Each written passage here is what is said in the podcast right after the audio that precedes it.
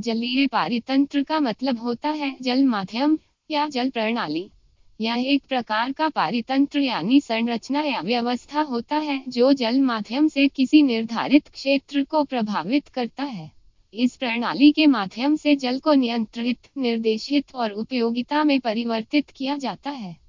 जलीय पारितंत्र का उपयोग जल संसाधनों के प्रबंधन, जल नियंत्रण, सिंचाई प्रणालियों का निर्माण और अन्य जल संबंधित गतिविधियों में किया जाता है। इसे विभिन्न क्षेत्रों में जैसे कि कृषि, नगरीय विकास, पानी की आपूर्ति, विद्युत उत्पादन, जल प्रदूषण आदि में लागू किया जा सकता है।